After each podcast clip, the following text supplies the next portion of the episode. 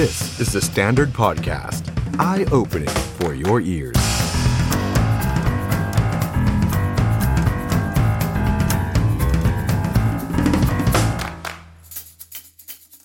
สวัสดีครับ THE STANDARD NOW ประจำวันที่ 4 มกราคม 2567 อยู่กับผม ออฟพลวุฒิสงสกุล วันนี้ยังรับหน้าที่เป็นพิธีกรนะครับ เผลอแป๊บเดียวจะผ่านไปสัปดาห์แรกของปีใหม่ 2567 แล้วนะครับ แป๊บเดียวจริง ๆ แต่ว่าเปิดปีแรกมา สัปดาห์แรก โลกก็เดือด ญี่ปุ่นนี่น่าสงสารมากนะครับ ช็อกเกิดเหตุการณ์ไม่คาดฝันหลายเรื่องติดต่อกันกลับมาที่เมืองไทยของเราการเมืองก็ร้อนแรงตั้งแต่สัปดาห์แรกเลย เพราะว่างบประมาณพรบงบประมาณ หลายคนอาจจะสงสัยว่าเอ้ปกติไม่ได้มาช่วงนี้ ก็ตอนที่จัดตั้งรัฐบาล สลับขั้วข้ามขั้วกันอีลุงตุงนางมันก็เลยตั้งรัฐบาลช้า สุดท้ายต้องมาพิจารณางบประมาณกันในช่วงต้นปีนี้ ก็เลย ล่าช้างบประมาณปีนี้ 3.48 ล้านล้านบาทเพิ่มขึ้นประมาณ 9.3%แต่เวลาใช้งบประมาณจะน้อยลง ตามที่ฝ่ายค้านคุณจุลินลักษณะวิสิทธิ์อภิปรายไว้ วันนี้เป็นวันที่ 2 ที่อภิปรายกันในวาระแรก ซึ่งหลักๆ คือเรื่องของความมั่นคงเมื่อวานเรื่องเศรษฐกิจไปแล้ว ทั้งพักฝ่ายค้านรวมถึงบุคคลที่ติดตามการเมืองทุกคนตั้งตารอการอภิปรายงบประมาณรอบนี้ ว่าอยากจะรู้ว่า รัฐบาลภายใต้การนำของพรรคเพื่อไทยที่มีแบรนด์ชัดเจนมากเรื่องเศรษฐกิจ จะจัดสรรงบประมาณมาหน้าตาแบบไหน ทุกคนคาดหวังว่าต้องไม่เหมือนพลเอกประยุทธ์แน่นอน ต้องดีกว่า เพราะว่าเบื่อพลเอกประยุทธ์แล้ว 9 ปีที่ผ่านมาสะท้อนจากผลการเลือกตั้ง ปรากฏว่าพอจัดงบประมาณออกมา และอภิปรายกันในสภา ผมว่าฝ่ายค้านมากันโดยไม่ได้นัดหมาย นัดบ้างไม่นัดบ้าง รวมถึงหลาย ๆ ท่านที่ติดตามงบประมาณอยู่ ทุกคนพูดเหมือนกันว่า เฮ้ยทำไมเหมือนของพลเอกประยุทธ์จัง อ่า โดยเฉพาะแขกรับเชิญของเราในวันนี้โพสต์ Facebook แล้วก็ตั้งประเด็นเหมือนกันเลยว่า การตั้งงบประมาณของพรรคเพื่อไทย รอบนี้ผิดฟอร์มไม่พอทำไมไม่ได้ต่างจากพลเอกประยุทธ์แถมยังหนักกว่าด้วยซ้ำคนที่ตั้งข้อสังเกตนี้อยู่กับเราด้วยนะครับ คุณหญิงสุดารัตน์เกยุราพันธ์อยู่กับเราทางออนไลน์ท่านอยู่ที่อังกฤษนะครับสวัสดีคุณหญิงครับ สวัสดีค่ะ สวัสดีค่ะ คุณหญิงสบายดีนะครับ สวัสดีปีใหม่นะครับสวัสดีพี่ใหม่ค่ะครับป่วยนิดหน่อยอ๋อขอบคุณที่ให้เกียรตินะครับ คุณหญิงครับค่ะตามการเมืองงบประมาณ ผมเห็นคุณหญิงต้องตามแน่ๆ เพราะว่าเห็นโพสต์ไว้ใน Facebook แล้วยอด engagement ก็ถล่มทลาย ตั้งประเด็นไว้ค่อนข้างรุนแรงเหมือนกันนะครับ ว่าจัดงบไม่ตรงปก ไม่ตอบโจทย์ ไม่เห็นอนาคตเลย แล้วก็ชี้แจงเจ็ดประเด็น คือบอกว่าพรรคเพื่อไทยรอบนี้ตั้งงบประมาณ ไม่ได้ต่างจากสมัยพลเอกประยุทธ์แถมยังแย่กว่าด้วยซ้ำเลยอยากจะทราบครับคุณหญิงว่าพลเอกประยุทธ์ตั้งยังไงเหรอครับ แล้วพรรคเพื่อไทยทำไมถึงไม่ต่างกัน แล้วที่มันควรจะเป็นหรือว่าที่คาดหวังมันต้องเป็นยังไงครับคืออย่างนี้ค่ะ ก็จริงๆแล้วก็อย่างที่หลายคนได้ได้สังคมก็ได้ตั้งความหวังนะคะว่าเรามีรัฐบาลมาจากเอ่อเหมือนกับ เรียกว่าเราเลือกตั้งมาด้วยความหวังแล้วกันนะคะครับแล้วก็ตอนหาเสียงเนี่ยเอ่อแกนนำในขณะเนี้ยแกนนำรัฐบาลของพรรคเพื่อไทยเนี่ยก็ได้พูดให้ความหวังกับเรา ไว้เยอะหลายอย่างก็ตรงกันนะคะ กับหลาย ๆพักรวมทั้งพักไทยสร้างไทยด้วย เป้าหมายหลักก็คือทำให้เกิดการพัฒนาที่ยั่งยืน มีการปฏิรูประบบรัฐราชการปฏิรูประบบงบประมาณนะคะ อันนี้อยู่ในการหาเสียงถูกไหมคะครับโดยเฉพาะเอ่อการลดความเหลื่อมล้ำอันนี้นายกจะพูดตลอด ในทุกเวที ถูกไหมว่าจะมีการลดความเหลื่อมล้ำนะคะเพิ่มขีดความสามารถของอความแข่งขัน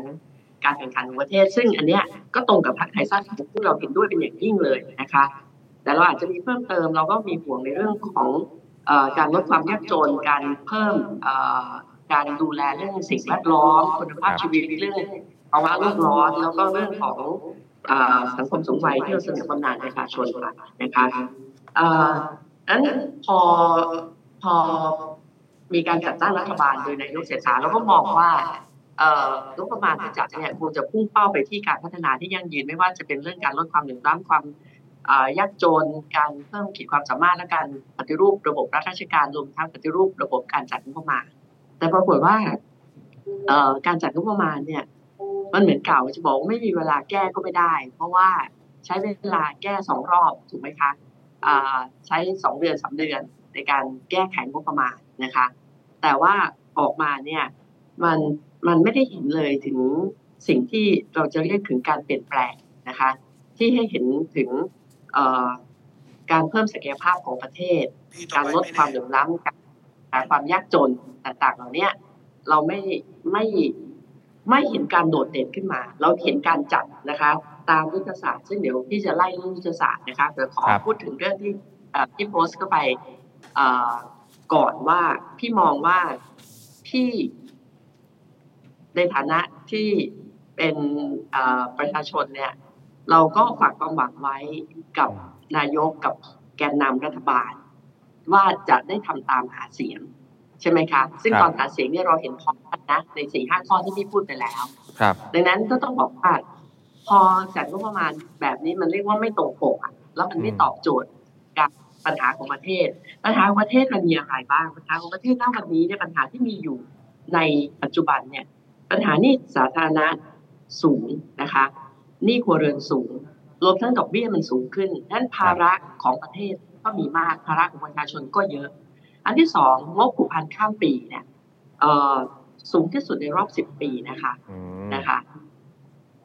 แล้วก็ถามว่าตั้งแต่รัฐบาลนี้มาก็ก่องงบก่อนนี่ผูกพันข้ามปี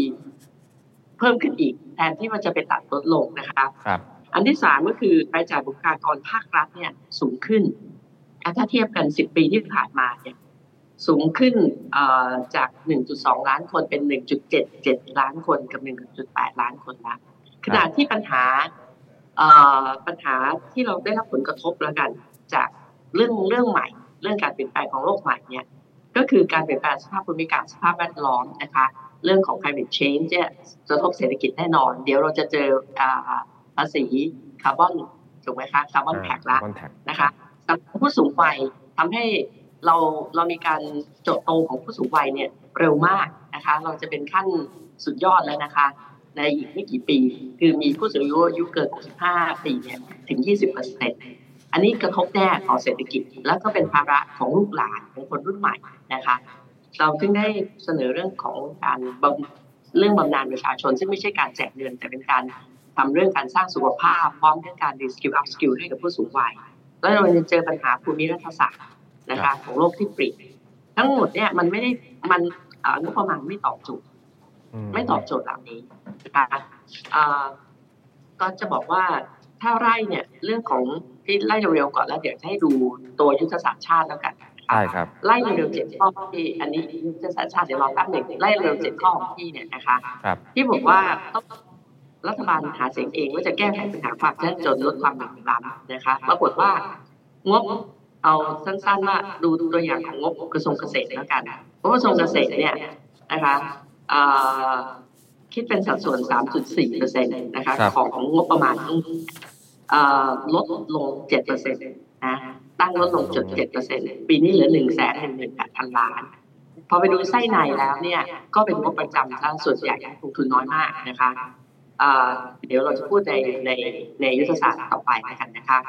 ถ้าเทียบกับงบของคมนาคมเนี่ย คมนาคมมีงบหนึ่งแสนแปดหมื่น สามพันล้านขณะที่เกษตรเนี่ยดูแลเกษตรกร ซึ่งเราเป็นมือเกษตรใช่ไหมคะเราก็มองว่าจะทำให้เกษตรกรร่ำรวย เรามีหนึ่งแสนแปดหนึ่งแสนหนึ่งพันแปดร้อยอ่าหนึ่งแสนหนึ่งหมื่นแปดพันล้านนะคะเอ่องบกระทรวงคมนาคมเนี่ย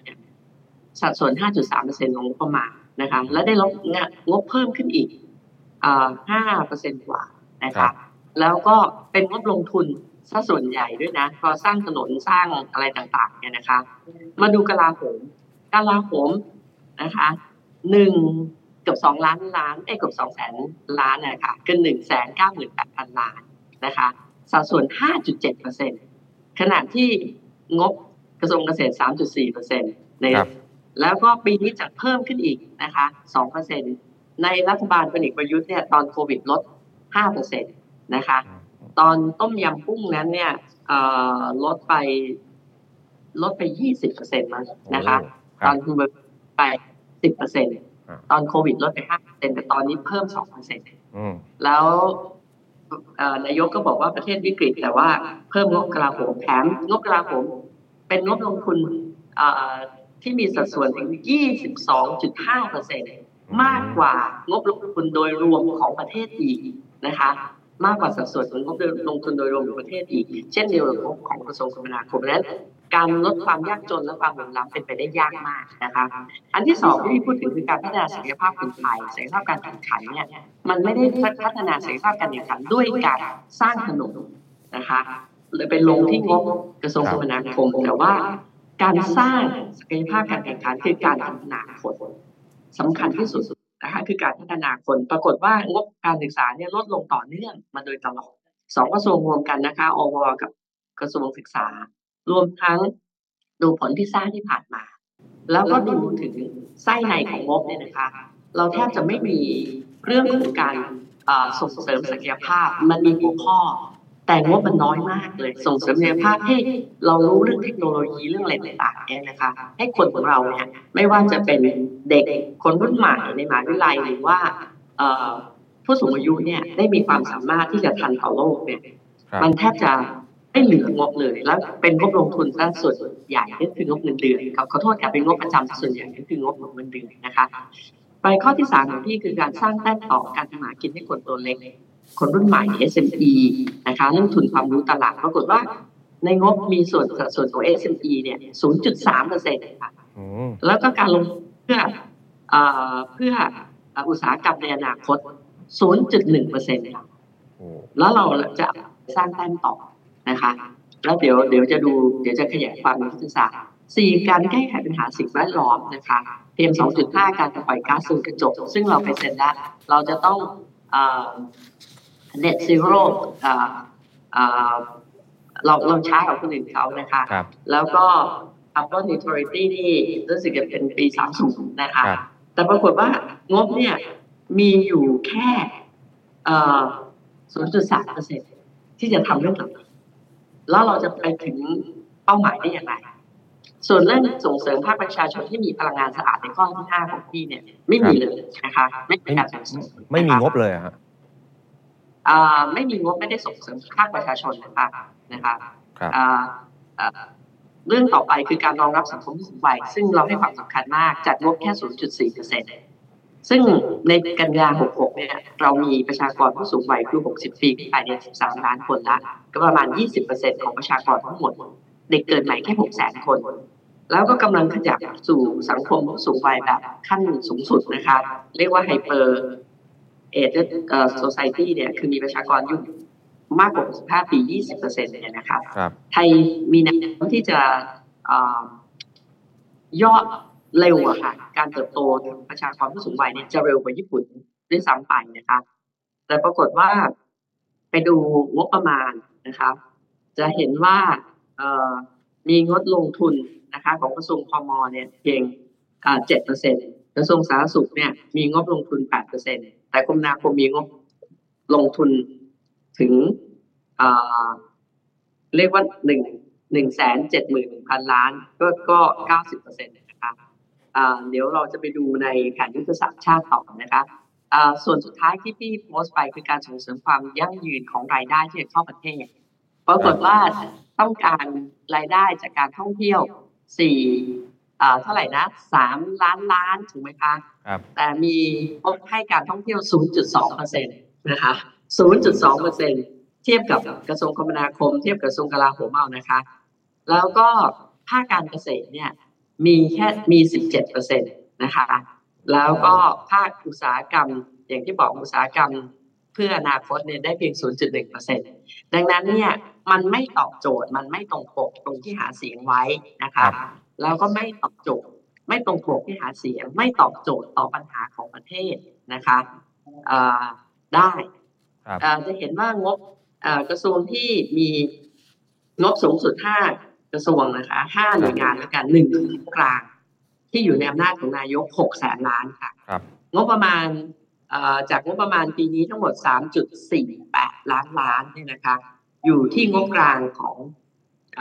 อำนาจนายกเนี่ยหกแสนล้าน ไปที่กระทรวงการ กระทรวงที่สองกระทรวงมหาดไทยสามแสนห้าหมื่นสามล้าน กระทรวงที่สามก็คือกระทรวงศึกษาธิการศึกษาสามแสนสองหมื่นแปดพันล้านนะกระทรวงต่อไปก็การคลังคือสามแสนสองหมื่นเจ็ดพันล้านที่ไปใช้หนี้เป็นส่วนใหญ่กระทรวงสุดท้ายนะคะ กระทรวงที่ห้านะคะ ในนี้ไม่ได้ดอกเอาไว้นะคะ ก็คือกระทรวงกลาโหมค่ะ เกือบสองแสนล้านหนึ่งแสนเก้าหมื่นแปดพันล้าน นะคะซึ่งเพิ่มขึ้นสองเปอร์เซ็นต์นะคะเรากลับไปดูแผนเราไปดูกลับไปดูของแผนยุทธศาสตร์ชาติทำไมพี่ถึงบอกว่าไม่ตอบโจทย์ไม่ตรงปกนะคะ ขอไลฟ์ของแผนยุทธศาสตร์ชาติค่ะจะเห็นว่าแผนยุทธศาสตร์ชาติด้านแรกด้านที่หนึ่งคือด้านความมั่นคงเลยนะคะ มีงบเพิ่มขึ้นร้อยละสามสิบสามเปอร์เซ็นต์นะคะ เพิ่มขึ้นนะคะสามเปอร์เซ็นต์นะคะ เพิ่มขึ้นเกือบแสนล้าน จากสองแสนเก้าเป็นสามแสนเก้าหมื่นในปีนี้นะคะงบความมั่นคงนะซึ่งเราคงไม่ได้จะพัฒนาประเทศด้วยการเพิ่มงบความมั่นคง เราไม่ได้อยู่ในสมรภูมิการสู้รบ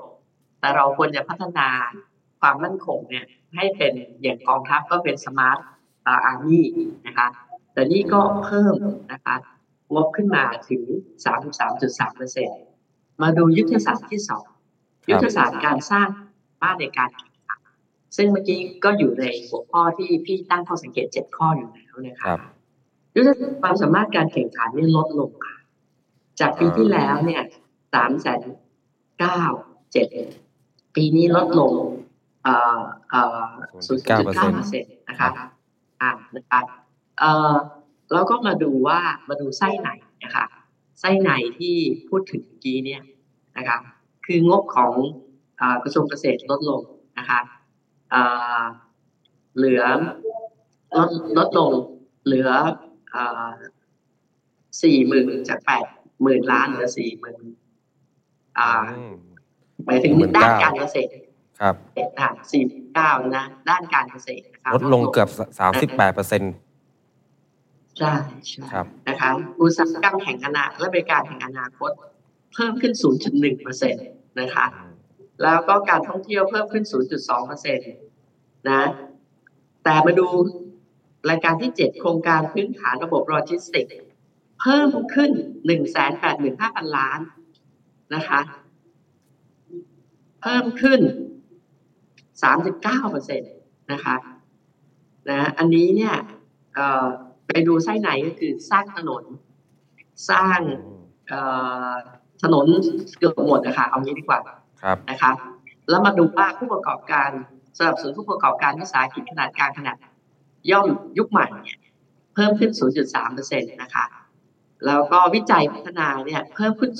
0.6เปอร์เซ็นต์แล้วมันจะทำให้เกิดการเปลี่ยนแปลงการพัฒนาที่ยั่งยืนได้อย่างไรนะคะ อ่ามาดู เรื่องของยุทธศาสตร์ที่สามการพัฒนาและสร้างศักยภาพของทรัพยากรมนุษย์ซึ่งเมื่อกี้นี้อยู่ในหนึ่งในเจ็ดข้อของพี่ก็คือการพัฒนาคน การพัฒนาคนเนี่ยกดว่างบเพิ่มขึ้นนะคะสามจุดสองเปอร์เซ็นต์ซึ่งดูแล้วน่าจะดี แต่พอไปดูไส้ในเดี๋ยวจะพาไปดูไส้ในนะคะว่ามันเป็นยังไงแต่การพัฒนาเสรีภาพคนตลอดช่วงชีวิตเนี่ยเพิ่มขึ้นหนึ่งเปอร์เซ็นต์นะคะ การพัฒนาการเรียนรู้เพิ่มขึ้นศูนย์จุดเจ็ดเปอร์เซ็นต์การเสริมสร้างสุขภาวะที่ดี 1.9%นะคะ ต้องบอกว่าพอมาดูไส้ในของมันเนี่ยกลายเป็นเรื่องของงบ routine งบงานประจำซะส่วนใหญ่ไม่ได้มีงบในการที่จะพัฒนาศักยภาพของทรัพยากรมนุษย์การ reskill upskill การเพิ่มในเรื่องของเทคโนโลยีเนี่ย ความรู้เรื่องเทคโนโลยีน้อยมาก แล้วอยู่เป็นเบี้ยหัวแตกกระจายไปหน่วยงานต่างๆ หน่วยงานละสองล้านสามล้าน มันไม่สามารถที่จะทำให้เกิดพลังในการขับเคลื่อนในการพัฒนาศักยภาพของคนไทยได้นะคะ เป็นเงินเดือนเป็นอะไรซะส่วนใหญ่นะคะนี่คือส่วนที่เรามองแล้วว่ายุทธศาสตร์นี้ก็หมดหวังจริง ๆ ซึ่งมันไม่ควรจะเป็นแบบนี้ ยุทธศาสตร์ที่สี่คือการสร้างโอกาสและความ เสมอภาคทางสังคมดูดีมากนะคะเพราะเพิ่มขึ้นถึง 8.7%เป็น8แสนกว่าล้านนะคะรายการที่สิบห้าสร้างพลังทางสังคมนะคะจัดไปถึงสามแสนหมื่นเก้าพันล้านนะคะ แต่พี่ขออนุญาตอันนี้ลงดีเทลเพื่อพาไปดูไส้ไหนนิดหนึ่งนะคะพาดูไส้ไหนนิดหนึ่งนะคะ ของงบประมาณตัวนี้ พลังทางสังคม มันคืออะไรพลังทางสังคมครับลังเงินสังคมปรากฏว่าสามแสนหมื่นเก้าพันล้านเนี่ยนะคะ จัดให้องค์การบริหารส่วนท้องถิ่นก็คืองบประจำที่ต้องส่งให้ท้องถิ่นนะคะครับสามแสนสามหมื่นเก้าพันล้าน เกือบหมดแล้วค่ะ เหลือแค่สองหมื่นล้านที่จะสร้างพลังทางสังคม แต่พอไปดูไปแล้วนะคะ กลายเป็น จากสองหมื่นล้านที่เหลือเนี่ยนะคะ คือแบ่งไปเป็นงบคือมันเป็นงบประจำแต่มาเขียนซะเหมือนเขียนในแผนยุทธศาสตร์แล้วมันดูดีเนาะว่าสร้างพลังก็คือก็คืองบกระจายอำนาจเนี่ยนะเอาไปให้อบทต่างๆแต่จริงคืองบท้องถิ่นงบประจำท้องถิ่นถูกต้องถูกต้องต้อง แล้วก็จัดเป็นงบกลางนะคะ2,500ล้านบาทนะ กับการพัฒนาพลังทางสังคมเนี่ยยังไม่ทราบทำอะไรนะคะ ก็เรื่องพัฒนาสังคมเนี่ยนะคะ เอาไปมากที่สุดนะคะแต่ไปเอาไปพัฒนาคุณภาพชีวิตลดความเหลื่อมล้ำนะคะ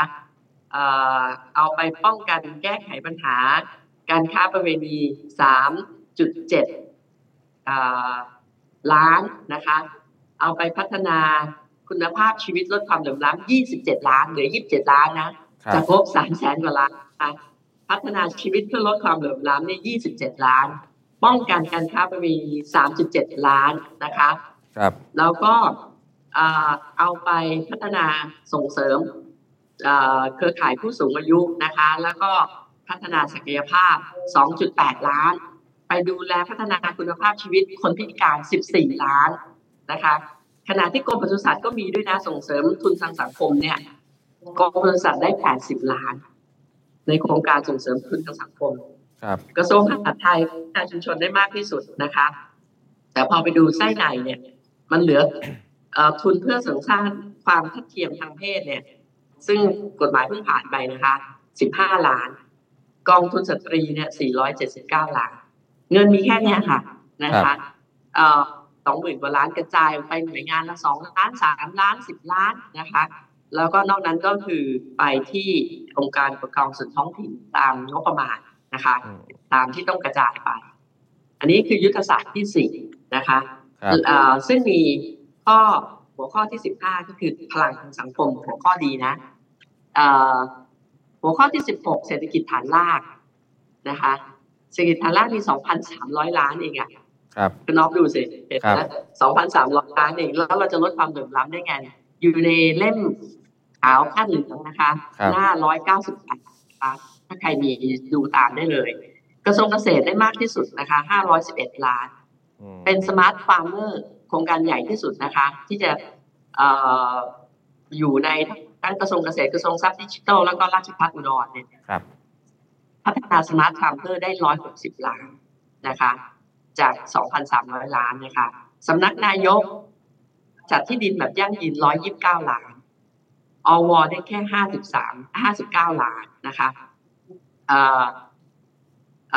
สำนักปลัดของของอวเนี่ยไปพัฒนาสินค้าชุมชน คุณน็อปเชื่อว่าการพัฒนาสินค้าชุมชนเนี่ยของเศรษฐกิจในในหมวดเศรษฐกิจฐานรากเนี่ยก็จัดงบได้แค่สี่สิบห้าล้านบาทสี่สิบห้าล้านใช่แล้วก็ของกรมวิทย์เหมือนกันพัฒนาสินค้าชุมชนอีกสิบเอ็ดล้าน ยกระดับ ศักยภาพเกษตรกรและผู้ประกอบการรุ่นใหม่ มีงบเท่าไหร่รู้ไหมสามล้านบาทโอ้โหสามล้านบาท แล้วมันจะพัฒนาเศรษฐกิจฐานรากได้ยังไงขณะที่กระทรวงมหาดไทยก็ไปส่งเสริมโอท็อปนี่ร้อยกว่าล้านนะคะ คือดูแล้วมันไม่ได้เรื่องใหม่แทบไม่มีงบ เรื่องเก่าจัดตามๆกัน ดังนั้นที่พี่บอกว่าเป็นนายกที่นายกเศรษฐาเป็นนายกที่ถูกระบบรัฐราชการคืน ได้เร็ว คือเราหวังเราเชียร์เราให้กำลังใจอยากให้เขาลุกปฏิรูประบบงบประมาณอย่างที่เขาได้หาเสียงไว้ ที่พี่บอกไม่ตรงปกนะปรากฏว่ามันจัดแบบระบบราชการคือแชร์แชร์ลิงก์กันแบ่งกันไปนะคะ ในกรมหนึ่งค่ะ ตอนนี้มาดูนะคะยุทธศาสตร์ที่สี่ต่อนะในข้อสิบเจ็ดคือยุทธศาสตร์สร้างโอกาสและความเสมอภาคทางสังคมเนี่ย โอ้ดูดีมากเลยข้อสิบเจ็ดเนี่ยความเสมอภาคระดับประกันทางสังคมสี่แสนกว่าล้านนะคะปรากฏว่าไปดูแล้วสี่แสนกว่าล้านเนี่ย เพิ่มขึ้นสิบแปดเปอร์เซ็นด้วยนะครับคุณหญิงใช่มันเป็นเงินต้องจ่ายอยู่แล้ว คือเก็บเขาเข้ามา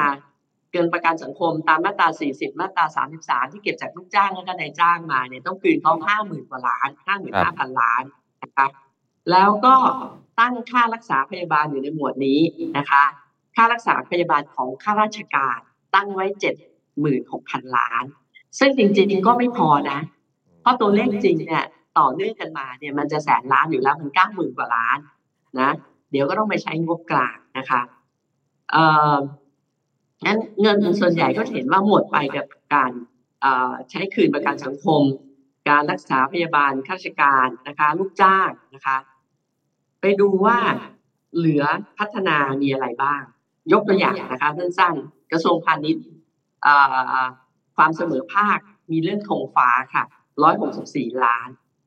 ขณะที่ส่งเสริมความเป็นธรรมในการค้า ซึ่งยังไม่ได้เปิดไส้ในดูนะว่าเอาไปทำอะไร มีสองร้อยหกสิบสามล้านนะคะ กระทรวงพัฒนาสังคมเนี่ย พัฒนาคุณภาพชีวิตกลุ่มเป้าหมายพิเศษนะคะพื้นที่เนี่ยร้อยสิบสองล้านนะ ลดความเหลื่อมล้ำนะคะ ห้าร้อยห้าสิบเก้าล้าน คุ้มครองสวัสดิการและการเข้าถึงสิทธิคนพิการสองร้อยหกสิบสี่ล้าน มีอยู่แค่นี้นะคะ ของกระทรวงสาธารณสุขมีมีลดความเหลื่อมล้ำสามกองทุนพันห้าร้อยล้าน แล้วก็พัฒนาระบบหลักประกันอันนี้ไปพัฒนาระบบเกือบพันล้านแปดร้อยล้านแปดร้อยแปดสิบล้านนะคะ อันนี้จะเห็นว่า เราพอดูปั๊บเนี่ย ยุทธศาสตร์ที่สี่เนี่ย การสร้างโอกาสและความสัมพันธ์ทางสังคมดูดีนะ พลังทางสังคมเศรษฐกิจฐานราก ความสัมพันธ์แต่พอมาดูจะเห็นว่ามันคือเหมือนเดิมถูกไหมคะครับที่บอกว่ามันมันไม่ตอบโจทย์มาดูยุทธศาสตร์ที่ห้านะคะ ยุทธศาสตร์ที่ห้าเนี่ยชื่อว่าการสร้างการเติบโตบนคุณภาพชีวิตที่เป็นมิตรต่อสิ่งแวดล้อม เพิ่มขึ้นนะคะงบเพิ่มขึ้นเจ็ดจุดหนึ่งเปอร์เซ็นเป็นหนึ่งแสนสามพันล้านนะคะสามหมื่นล้านแสนสามหมื่นล้านนะคะ แต่มาดูนะคะว่างบเอาไปทำอะไรบ้าง การเติบโตอย่างยั่งยืนเนี่ยเจ็ดพันกว่าล้านเนี่ยนะคะ การเติบโตอย่างยั่งยืนเจ็ดพันกว่าล้านเนี่ย เอาไปอยู่ส่วนใหญ่อยู่ในกระทรวงกระทรวงทรัพย์นะคะ ไปเป็นโครงการรักษาความมั่นคงของฐานทรัพยากรธรรมชาติ 2,200 ล้านยังไม่ทราบว่าไปทำอะไร แต่มาดูโครงการแก้ไขปัญหาไฟป่าและหมอกควันคุณออฟให้ทายว่ามีอยู่เท่าไหร่โอ้โหทายยากจังอะไฟป่าหมอกควันคือ PM 2.5นะคะไฟไฟไฟป่าและหมอกควันเรื่องเรื่องการเรื่องไฟป่าที่มีปัญหาทุกปีในภาคเหนือในสามเนี่ยนะคะยี่สิบหกล้านท่วนโอ้มีหน้าเขาเพิ่งโพสเฟซบุ๊กว่าอุปกรณ์ผิดวิธีด้วยนะล่าสุด ค่ะ ใช่ แล้วก็ ขณะที่ในขาวคาดเหลืองนะคะในหน้าสองร้อยสองสองร้อยยี่สิบสามเนี่ย มีงบแยกมาตั้งหากค่ะ เป็นโครงการแก้ไขปัญหา PM 2.5 ซึ่งพี่ดีใจมากครับตั้งงบไว้ ตั้งงบไว้พันเจ็ดร้อยล้าน แต่พอพี่ไปดูไส้ในปรากฏว่าอยู่ที่กรมอุตุกระทรวงดีพันสี่ร้อยล้านค่ะ ซื้อเครื่องมือทั้งหมด เครื่องมือ ซึ่งเครื่องมือนี้ก็ซื้อทุกปีนะเครื่องมือตรวจวัดสภาพอากาศเรดาร์เครื่องมืออะไรต่างๆ อย่างเงี้ยก็ซื้อกันทุกปีนะไปพันสี่ร้อยล้านเพราะฉะนั้นเนี่ยส่วน PM 2.5 หรือไฟป่าเนี่ยซึ่งมีงบอยู่กันจี๊ดเดียวเนี่ยมันจะตอบโจทย์ได้ แล้วเราจะเข้าไปสู่เอ่อเอ่อ carbon neutrality เข้าไปสู่การแก้ไขปัญหาร้อนแก้ไขปัญหาฝุ่นพิษเนี่ย เราจะไปถึงตรงจุดนั้นได้ยังไงนะคะ อันนี้อยากจะชี้ให้เห็นนะคะว่ายุทธศาสตร์ที่ห้าเนี่ย มันก็กลายเป็นอย่างเงี้ย เป็นคุณภาพชีวิตที่เป็นมิตรต่อสิ่งแวดล้อมมันเหลือแค่เนี้ยนะคะส่วนหัวข้อที่ 19 คือในในยุทธศาสตร์นี้ก็คือการบริหารจัดการน้ำทั้งระบบอันนี้โอเค เราก็เห็นด้วยนะการน้ำทั้งระบบ ซึ่งเรายังว่าน้อยไปนะคะ มีการพัฒนารูปน้ำห้าห้าหมื่นห้าพันล้าน มีการบูรณาการทรัพยากรน้ำก็คือทำเรื่องเขื่อนทำเรื่องการเพิ่มปริมาณน้ำอีกสามหมื่นพันล้านนะคะนอกนั้นเนี่ยก็กระจายไปตาม อันนี้ส่วนใหญ่อยู่ในกระทรวงเกษตรนะคะ ก็อันนี้เห็นด้วยนะคะ แล้วเห็นว่าน้อยไป เพราะว่าเรื่องรัฐบาลนี้ไม่ตกปกอีกเรื่องหนึ่งเพราะนายกเศรษฐาพูดก่อนการเลือกตั้งเสมอเรื่องเอลนิโยว่าจะหนัก นะแล้วก็จะทำให้เกิดปัญหาถูกไหมคะครับแต่ปรากฏว่าเอ่องบประมาณเนี่ยในส่วนนี้เนี่ยก็มันก็ยังไม่เพียงพอนะการพัฒนารูปน้ำและมูลการทรัพยากรน้ำซึ่งพี่พี่ดูว่าตั้งงบน้อยกว่านะคะเอางบมาความมั่นคงแบกมาทำตรงนี้ยังจะดีกว่านะคะครับขณะที่เอ่อมันก็มีข้อสงสัยอย่างกรมโยธาเนี่ยมีการป้องกันน้ำท่วมในพื้นที่ชุมชนสี่สูงถึง4,800 ล้านบาทนะคะแต่องค์กรจัดการน้ำเสียเนี่ย ปรับปรุงฟื้นฟูคุณภาพน้ำทั่วประเทศเนี่ย มีหนึ่งล้านบาท มีงบหนึ่งล้านบาท จะเอาไปทำอะไรได้เอ่อส่วนประปาภูมิภาคนี่ก็น่าสงสารมาก พัฒนาเพิ่มประสิทธิภาพระบบประปาเมือง และพื้นที่เศรษฐกิจนะคะครับและพื้นที่เศรษฐกิจด้วย มีงบสามล้านโอ้โหพี่ไม่รู้จะทำได้ไงครับนั้นมันมันที่บอกว่ามันกลายเป็นอะไรที่มันผิดผิดฟ้าผิดฝันนะคะนะคะ อันนี้มาเอ่อดูลำดับที่หกใช่ไหมฮะยุทธศาสตร์อ่าปรับสมดุลและพัฒนาระบบบริการภาครัฐ อันนี้หูจัดกันเต็มที่เลยค่ะครับอ่าการบริการภาคประชาชนประสิทธิภาพภาครัฐ อันนี้คือลงไปที่หน่วยงานอ่าตรงเนี้ยทั้งหมดเนี่ยขึ้นลดลดลงนะคะ8เปอร์เซ็นอยู่ที่ประมาณ6แสนล้านนะคะเอ่อจะมี สามหัวข้อก็คือการบริการประชาชนและประสิทธิภาพภาครัฐ ใช้ไปครับสามหมื่นกว่าล้านมากขึ้นก็ลงไปที่หน่วยงาน การต่อต้านทุจริตประพฤติไม่ชอบเอ่อได้งบเจ็ดร้อยกว่าล้านนะคะเพิ่มขึ้นนะ เพิ่มขึ้นเพิ่มขึ้นห้าถึงสองเปอร์เซ็นต์นะ ไม่ทราบว่าทุจริตขึ้นหรือเปล่านะคะ แล้วก็หัวข้อคือกฎหมายและกระบวนการยุติธรรมเนี่ย ก็เพิ่มขึ้น74เปอร์เซ็นต์นะคะ ครับ เอ่อล้นลงหน่วยงานทั้งหมด ไม่ได้ลงไปสู่ภาคประชาชน อย่างที่เราเคยวาดหวังว่าหลายๆอย่างเนี่ยเราอยากให้มีภาคประชาชนเข้ามาทั้งทั้งในเรื่องของการช่วยเหลือ SME การช่วยเหลือเศรษฐกิจเศรษฐกิจฐานรากเนี่ย การที่เราจะตั้งงบให้ที่สภาอุตสาหกรรมหอการค้าในการที่เขาจะกระจายทำทำเรื่องของทุนนะคะให้กับคนตัวเล็กให้กับ SME เนี่ย ซึ่งเขาอยู่ใน sector เดียวกันเขาจะรู้ว่าเขาควรจะปล่อยใครเหมือนกับกองทุนหมู่บ้านเนี่ยซึ่งเป็นหนี้เสียน้อยมากครับแต่ปรากฏว่าในนี้มีเลยนะคะเอ่อรวมทั้งเรื่องของการที่จะให้ประชาชนมีอำนาจในการตรวจสอบแบบสภาหมู่บ้านอะไรเงี้ยนะคะเอ่อไม่มีกลับกลายเป็นเอ็มวบเดย์ยุทธศาสตร์ที่หกเนี่ยพัฒนาระบบบริการภาครัฐเนี่ยลงไปภาครัฐล้วนๆเลยไม่มีภาคประชาชนที่จะเข้ามาเลยครับ นะคะนี่คือส่วนที่ที่พี่อยากจะให้ดู เราก็ยังจะบวกรายการสุดท้ายนะคะ รายการค่าดำเนินการภาครัฐเนี่ย เพิ่มขึ้น 40เปอร์เซ็นต์นะคะ40%เป็นใช่เป็นห้าหมื่นไอ้ห้าแสนหกหมื่นสี่พันล้านนะคะนั้นลองดูดูตามยุทธศาสตร์ชาติ ทั้งทุกด้านแล้วเนี่ย สรุปคร่าวๆให้เห็นตามรูปเนี่ย ถามว่าคุณอ๊อฟและท่านผู้ชมจะคิดเหมือนกันไหมคะว่า เราหวังส่วนตัวเนี่ยเชียร์รัฐบาลแล้วก็หวังกับการเปลี่ยนแปลงครับที่เราได้นายกจากภาคเอกชน แล้วก็จะเราหวังว่านายกจะไม่ได้ถูกครอบโดยภาคราชการแล้วก็จัดงบประมาณแบบเก่าครับๆแต่ปรากฏว่าพอมาดูข้างในแล้วเนี่ย กลายเป็นว่ามันเหมือนเดิมอืม แทนที่ตอนหาเสียงบอกว่าจะตัดงบได้สิบเปอร์เซ็นใช่ไหมคะอย่างน้อย ปรากฏว่างบรายจ่ายที่ไม่จำเป็นเนี่ย ไม่ถูกตัดเลย ครับแถมยังเพิ่มขึ้นอีกนะคะครับอย่างงบของสร้างตึกการสร้างถนนนะคะ ซึ่งเราไม่ได้พัฒนาประเทศด้วยการสร้างตึกสร้างถนนงบเหล่านี้เพิ่มขึ้น และเพิ่มมากด้วยครับนะคะ แต่งบการพัฒนาคุณภาพชีวิตของคน ดูแลผู้สูงอายุนะคะ ดูแลเอ่อเด็กดูแลสตรีเนี่ยแทบจะเหลือน้อยเต็มทีนะคะ รวมทั้งเอ่อการเพิ่มคุณภาพของคนเรื่องการศึกษาเนี่ยกลับลดลงด้วยซ้ำไปครับ แล้วก็ส่วนใหญ่ต่างนี่มันนี่มันคือสิ่งที่หมายถึง sector นี้นะคะ ไม่ใช่ตัวกระทรวงนะครับ นี่มันคือสิ่งที่ที่เรา มองแล้วเราถึงบอกว่าเราหมดหวังนะคะอืมคือครับเราหวังอาจจะหวังมากไปกับครับกับรัฐบาลครับกับนายกที่ภาคเอกชนในท้ายที่สุดเนี่ย ไม่ได้รีฟอร์มเอ่อระบบรัฐราชการได้อย่างที่พูด ไม่ได้สามารถรีฟอร์มระบบการจัดสรรงบประมาณนะคะ อย่างที่ได้ให้ความหวังกับเราไว้ก็เลยตั้งว่ามันไม่ตรงปกก็ไม่ตอบโจทย์ค่ะครับ ผู้หญิงครับคนดูอาจจะสงสัย เพราะว่าอาจจะไม่ทันโตมาไม่ทันยุค ยุคไทยรักไทย คือเขารู้สึกว่า เอ้ยรัฐบาลพรรคเพื่อไทยน่าจะทำได้ดีรายละเอียดถ้าดูไปข้างในครับผู้หญิงครับ คนอาจจะสงสัยว่า เอ๊ะอย่างนั้นลองเปรียบ ไม่ต้องเปรียบกับคุณประยุทธ์ก็ได้ครับเปรียบสมัยผมก็ยังอาจจะเป็นนักข่าวไม่ทันด้วยซ้ำคือสมัยพรรคไทยรักไทยคุณหญิงก็เป็นแกนนำไทยรักไทยสมัยคุณทักษิณเป็นนายก โดดเด่นเรื่องเศรษฐกิจมากๆ ถ้าเปรียบกันแล้ว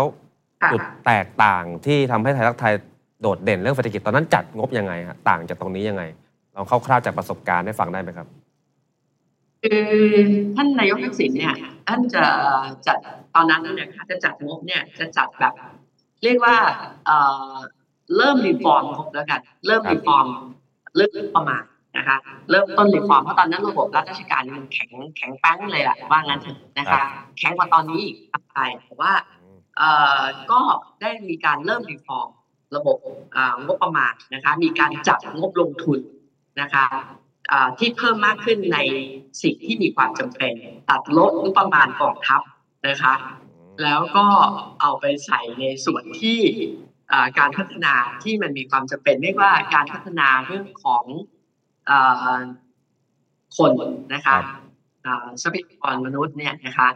ก็จะมีการมันไม่ได้ใช้เงินอย่างเดียว มันก็จะมีการที่จะพยายามเปลี่ยนในเรื่องของแต่มันยังทำไม่สำเร็จนะ เรื่องของหลักสูตรอะไรต่างๆนะคะ เรื่องของการการลดความเหลื่อมล้ำก็เรื่อง 30 บาทรักษาทุกโรคถูกไหมคะที่ที่รับผิดชอบเป็นรัฐมนตรีสาธารณสุขอยู่สี่ปีนะคะ อ่า นี่ก็ลดความเหลื่อมล้ำชัดเจนนะคะ คือยังมีโครงการใหม่ๆ ที่กล้าที่จะออกไปเรียกว่ายังไงล่ะเปลี่ยนระบบรัฐราชการ เปลี่ยนระบบวิธีคิดของรัฐราชการ แล้วก็วิธีการจัดงบประมาณมันเห็นมันค่ะแล้วก็การส่งเสริมภาคประชาชนอย่างกองทุนหมู่บ้านนะคะให้ชาวบ้านไปมีส่วนร่วม ตอนนี้เราก็หวังว่าจะมีกองทุน SME ให้สภาอุตสาหกรรม หอการค้าเขาได้มีโอกาสในการที่จะจัดรูปจัดจัดสรรทุนแล้วกันในการกู้ยืมเนี่ยให้กับเขาเหมือนกองทุนหมู่บ้านให้กับกลุ่ม SME นะที่เข้าไม่ถึงแหล่งทุน ซึ่งเข้าถึงแหล่งทุนเนี่ยเพียงสองสามเปอร์เซ็นต์นะคะ เข้าไม่ถึงแบงค์เนี่ยมีเก้าสิบกว่าเปอร์เซ็นต์นะแต่เราก็ไม่มีการแก้ไขเลยในนี้ซึ่งตอนก่อนเลือกตั้งเนี่ยนายกเศรษฐาพูดเรื่องนี้เยอะมากครับ แต่เวลาในนี้มันไม่มี ไม่ตรงปกและไม่อยู่ในงบครับ แล้วก็การเปลี่ยนแปลงของของประเทศปัญหาประเทศที่ถูกเปลี่ยนแปลงเนี่ยไม่ว่าจะเป็นเรื่องของปัญหาสังคมผู้สูงวัยซึ่งมันจะกระทบเศรษฐกิจมากเลย ก็เท่าที่เท่าที่แรปอัพให้ฟังเมื่อกี้นี้จะเห็นว่ามันไม่มีถ้าเป็นสมัยรัฐบาลไทยรัฐไทยถ้ามีปัญหานี้เนี่ย ก็คงจะมีการทุบ ลงมาแล้วว่า จะได้มีการตั้งงบเพื่อรองรับสังคมผู้สูงวัยยังไง จะทำให้สุขภาพผู้สูงวัยแข็งแรงยังไง จะ reskill upskill ให้ผู้สูงวัยเนี่ยรู้เรื่องเทคโนโลยียังไงนะคะปรากฏว่าพอไปดูกระทรวงต่างๆอย่างกระทรวงดีดีอย่างที่บอกเนี่ยเรื่องพัฒนาสิ่งแวดล้อมเนี่ยนะคะเรื่องที่เราจะต้องปรับตัวเข้าสู่ การเปลี่ยนแปลงของของสภาพภูมิอากาศใหม่เนี่ยนะเรื่อง climate change เนี่ยกลายเป็นลงไปงบลงไปหมดไปซื้อเครื่องมือหมดเครื่องมืองบไฟป่าแค่เท่าไหร่นะเมื่อกี้นี้ที่บอกงบไฟป่าดูแลไฟป่าเนี่ยหลักล้านหลักล้านป่ามีอยู่หลักล้านครับใช่ทีนี้ถ้าครับ ถ้าวิเคราะห์งบไปแล้วครับคุณหญิงถ้าวิเคราะห์ในเชิงการเมืองแล้วกันครับทำไมถึงผิดฟอร์มขนาดนี้ ถ้ารู้สึกว่า ก็จริง ๆ ก็คือบรดกพักเดียวกันนั่นแหละสืบทอดกันมาตั้งแต่ไทยรักไทยมาจนถึงเพื่อไทยทำไมถึงผิดฟอร์มขนาดนี้เกิดอะไรขึ้นกับพักเพื่อไทยยุคนี้ครับ มองจากคุณหญิงออกเข้าไปครับ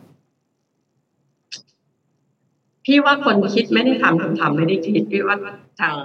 ท่านนายกทักษิณเนี่ยท่านแต่ก่อนท่านคิดแล้วท่านทำใช่ไหมคะครับเป็นเคสแล้วก็ไต่แล้วก็ไม่ปิดเอ่อสามารถมีความกล้าในการที่จะเปลี่ยนระบบเอ่อ รัฐราชการ ถึงแม้ว่าปิดไม่ได้ยังปิดไม่ได้หมด มีการกล้าในการปฏิรูปการจัดสรรงบประมาณนะคะครับเอ่อก็มีความกล้าในการที่จะแชร์ริ่งให้ประชาชนสามารถแชร์ริ่งมีส่วนร่วมในเรื่องของการเอ่อดำเนินงานเอ่อกับภาครัฐได้นะครัคะบอันนี้พี่ว่าข้อที่หนึ่งนะคะเอ่อก็คือภาวะผู้นำนะคะ แล้วก็ข้อที่สองคือความเข้าใจในระบบราชการนะอาจจะแตกต่างกันระหว่างนายกทักษิณกับนายกเศรษฐาครับนะคะอะ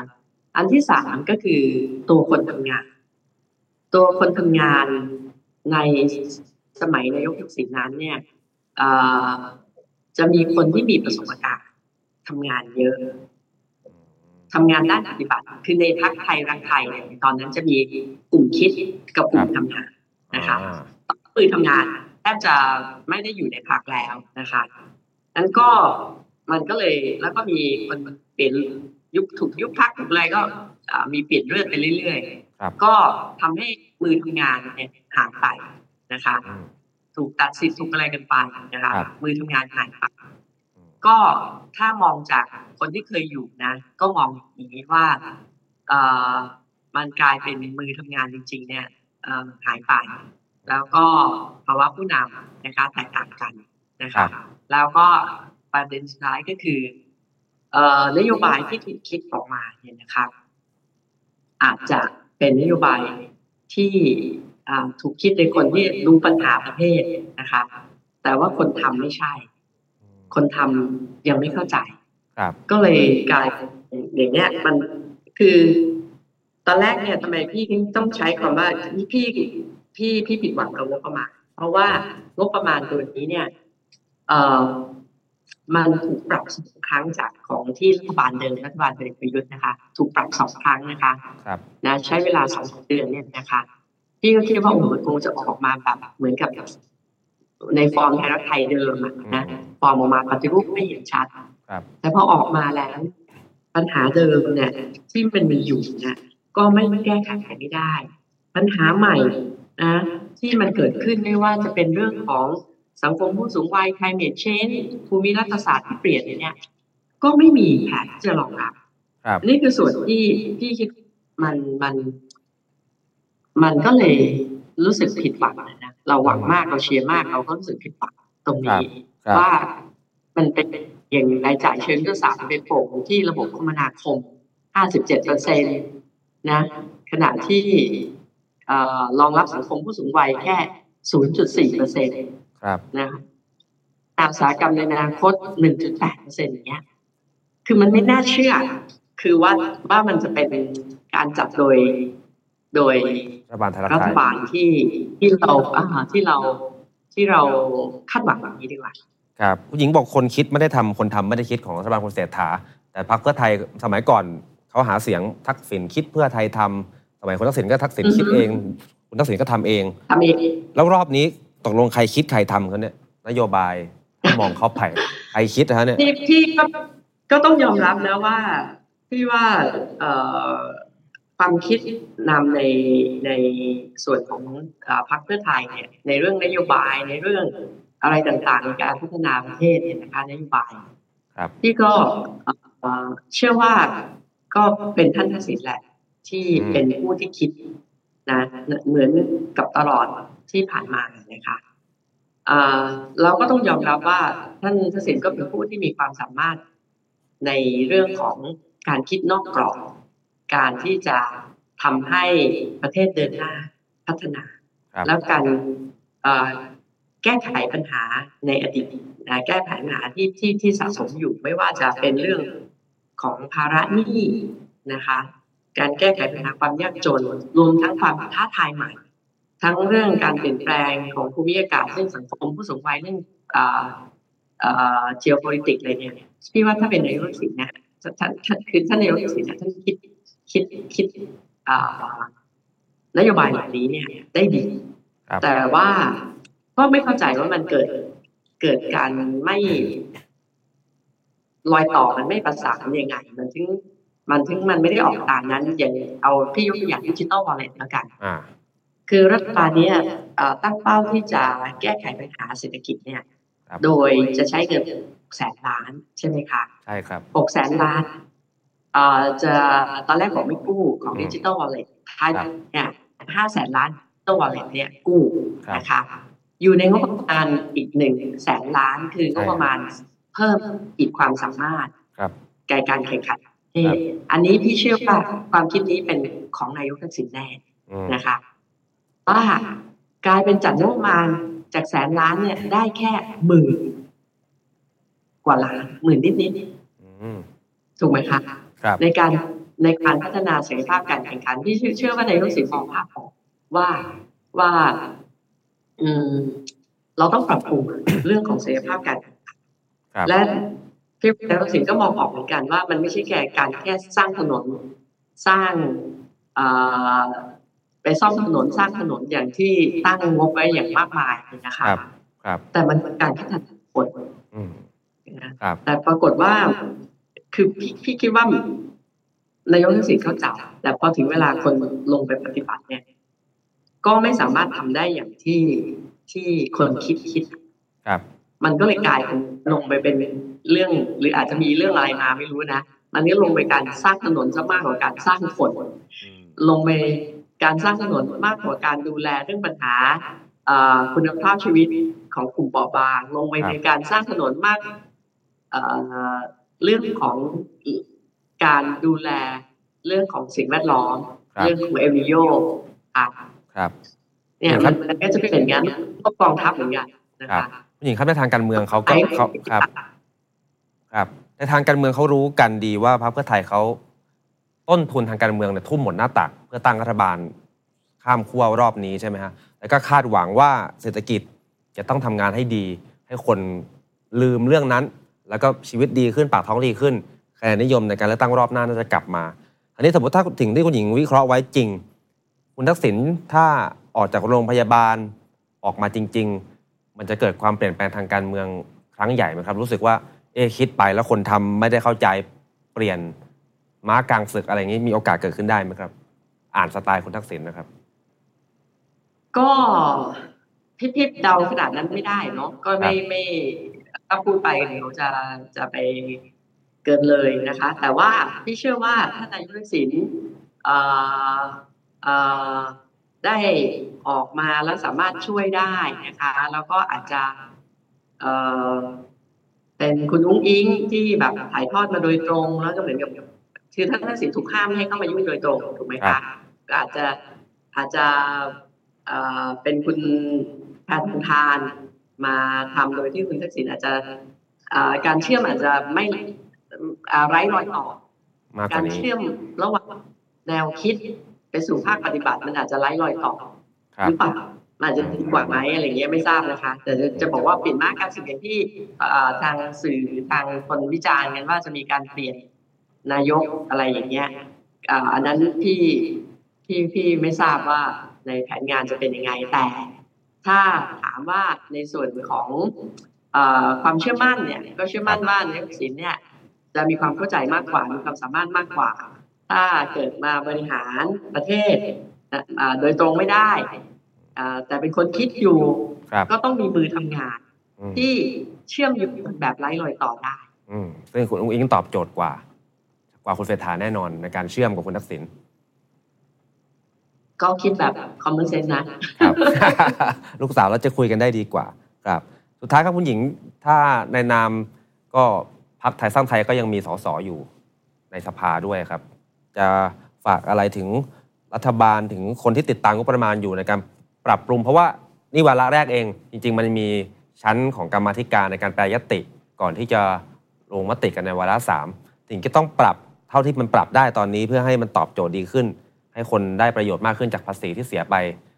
สั้นๆ มีอะไรจะฝากไหมครับ ก็ไม่ง่ายแล้วค่ะครับเพราะว่าตอนกรรมธิการปรับงดเนี่ยค่ะ ปรับลดเนี่ย มันก็จะต้องไปกองกันอยู่ที่งบกลางอีกอืมซึ่งก็อยู่ในอำนาจของนายกนะคะ ซึ่งมันก็ไม่ไม่มีอะไรการันตีว่าจะตอบโจทย์ได้อืมถูกไหมคะ ในเมื่อการจัดเนี่ยได้มีการปรับปรุงการจัดงบประมาณเดิมของพลเอกประยุทธ์เนี่ยถึงสองครั้งนะคะ ในระยะเวลาสองสาเดือนที่ผ่านมา เมื่อไม่ปรับตั้งแต่ตอนนั้นพอมาปรับในชั้นกรรมธิการเนี่ย มันก็คือตัดลดเพิ่มได้แต่ตัดแล้วก็ไปกองไว้ที่ที่งบกลางซึ่งยิ่งตรวจสอบยากไม่การตัดสินใจอยู่ที่นายกคนเดียวยิ่ง ไม่รู้ว่าจะ follow แผนยุทธศาสตร์ชาติอย่างที่เราได้อ่านกันนี่ให้มันดีขึ้นได้แค่ไหนแล้วกันอ่าครับนะคะเอออีกอย่างหนึ่งที่อยากจะฝากก็คือว่า คือก็ให้กำลังใจนะคะครับรัฐบาลให้กำลังใจนายกนะเอ่อในการที่ต้องมีความกล้าหาญแล้วก็มีมีอ่ามีข้อมูลค่ะในการที่จะไม่ใช่เอ่อ ในการจัดงบประมาณปีหน้าเนี่ยไม่ใช่จัดตามที่หน่วยงานนำเสนอแบบนี้ แล้วก็ต้องกล้าผ่านที่นายกพูดตั้งแต่ตอนหาเสียงบอกว่า จะปฏิรูประบบราชการจะพูดถึงการปฏิรูปเอ่อจะพูดถึงเรื่องเรื่องการปรับเอ่อเอ่อกองทัพด้วยถูกไหมคะตัดลดประมาณกองทัพ แต่นี่ไปกลายเป็นเพิ่มขึ้นและเพิ่มในส่วนของงบลงทุน ซึ่งสัดส่วนมากกว่างบลงทุนของประเทศอีก หมายถึงตัวสัดส่วนในกองทัพ22กับครับ 23เปอร์เซ็นต์ของประเทศ 20 นิดนิดๆครับ20 จุดเท่าไหร่เปอร์เซ็นต์เท่านั้นเองจุดเล็กน้อยนะคะเอ่อดังนั้นเนี่ยมันก็ต้องถ้าจะฝากก็คือ เรื่องของเอ่อความกล้าหาญเนี่ยในสิ่งที่นายกได้ประกาศตอนเลือกตั้ง ซึ่งเราณขณะนั้นเนี่ยเราก็หาเสียงด้วยการหาเสียงหมายถึงหาเสียงอาจนายกอาจจะไม่เคยขึ้นเวทีดีเบตครับ แต่เราก็ฟังจากเวทีปราศัยแล้วคนที่มาดีเบตในตัวแทนของพรรคแกนนำรัฐบาลก็จะพูดในสิ่งที่ทำให้เราคือเห็นตรงกัน ในเรื่องของการที่ต้องพัฒนาประเทศให้เกิดความยั่งยืน ตอนนี้มันสำคัญที่สุดว่าเราไม่มีเวลาละอย่างปัญหาสังคมผู้สูงวัยปัญหาโลกร้อนเนี่ย เราไม่มีเวลารอละอืมเดี๋ยวปีหน้าเราเจอครับแผนละ แต่เรายังไม่เตรียมการอะไรในงบประมาณที่ปรากฏอยู่ในในเอกสารเนี่ยนะคะ ดังนั้นเนี่ยมันคือสิ่งที่ปีหน้าเนี่ยเราไม่อยากให้เห็นการจัดงบที่แบบเกลี่ยๆกันไปให้ได้กันทุกกรมคนละเอ่อกรมละร้อยล้านกรมละยี่สิบล้านกรมละเอ่อถ้าเป็นองค์กรมหาชนก็เอ่อหลักล้านสองล้านอะไรอย่างเงี้ยอย่างเมื่อกี้ที่บอกการกำจัดน้ำเสียเนี่ยทั้งประเทศเนี่ยมีล้านเดียวอย่างเงี้ยครับนะคะอืม ค่ะครับก็เลยเนี่ยอยากจะฝากอันนี้ส่วน5แสนล้านดิจิ t a ลวอลเล็ตก็อยากให้ดูให้รอบคอบ ว่าถ้าเกิดกู้ผ่านมันจะกระตุ้นเศรษฐกิจได้อย่างนั้นจริงหรือเปล่านะคะ ว่าปัญหามันไม่ใช่ ถ้ามันไม่มีเวลาถ้ามีเวลาที่จะโชว์กราฟว่าเอ่อเศรษฐกิจมันเริ่มอยู่ขาขึ้น และที่สำคัญก็คือเรื่องนี้มันดีขึ้นแล้ว เรื่องของการใช้จ่ายภาคครัวเรือนเนี่ยมันดีขึ้นแล้วครับ ไปก่อนหนี้อีกห้าล้าน ตอนเนี้ยเราเนี่ยเอ่อใช้หนี้สูงสุดอยู่แล้วนะคะ ใช้หนี้หมายถึงว่าต้องมีภาระใช้หนี้เนี่ยสูงนะคะ มากอืมก่อนนี้จะค่ะเป็นภาระอีกหรือเปล่าเป็นคำถามโอเคครับคุณหญิงวันนี้ขอบพระคุณมากนะครับ รักษาสุขภาพแล้วก็สวัสดีปีใหม่อีกรอบหนึ่งนะครับหญิงสวัสดีครับขอบคุณค่ะสวัสดีสวัสดีคท่านรันะคะบสวัสดีครับ คุณหญิงสุดารัตน์เกยุราพันธ์นะครับ ก็ฝากประเด็นไว้ค่อนข้างเยอะ แล้วก็ผมว่าที่สำคัญที่สุดก็คือ ดูงบประมาณปีนี้ถ้าเป็นคอนเซปต์ทางการเมืองให้เข้าใจง่าย ๆ คือ คนคาดหวังว่างบประมาณรัฐบาลเพื่อไทยคุณเศรษฐาน่าจะดีขึ้น หรือว่าเปลี่ยนจากหน้ามือเป็นหลังมือเมื่อเทียบกับรัฐบาลคุณประยุทธ์แต่ว่าฝ่ายค้านแล้วก็ทุกฝ่ายที่วิพากษ์วิจารณ์เห็นตรงกันว่าเหมือนเดิมคือคล้ายๆ กับรัฐบาลเอกประยุทธ์คล้าย ๆ กับรัฐบาลทำตามข้าราชการประจำส่งงบกันมาเกลี่ยเกลี่ยงบกันไป ไม่ได้มีวิสัยทัศน์ หรือว่าความทะเยอทะยานทางงบประมาณแบบ มุ่งมั่นว่าจะต้องเพิ่มส่วนนั้นส่วนนี้อย่างจริงจังโดยเฉพาะเรื่องของกองทัพกระทรวงกลาโหม คาดหวังว่าจะลดงบประมาณลงปรากฏว่าเพิ่ม 2%แล้วก็ที่คุณหญิงให้ข้อมูลไปเมื่อสักครู่ว่า งบลงทุนของกองทัพเนี่ยโตขึ้น 22%ด้วยซ้ำก็เป็นข้อมูลที่น่าสนใจนะครับ เป็นตัวเลขที่ต้องติดตามฮะแม้อาจจะเครียดๆขมๆหน่อย แต่ว่ามันคือเงินภาษีของเราทุกคน วันนี้ก็ประมาณนี้กับ The Standard Now 4มกราคมนะครับพรุ่งนี้มาติดตามกันต่อมีวิเคราะห์การเมืองสนุกสนุก ปิดท้ายประจำสัปดาห์ที่กำลังจะผ่านพ้นไปเป็นสัปดาห์แรกของปีใหม่นี้นะครับขอบคุณทุกท่านที่ติดตามอยู่กับเรานะครับ พบกันใหม่โอกาสหน้า สวัสดีครับ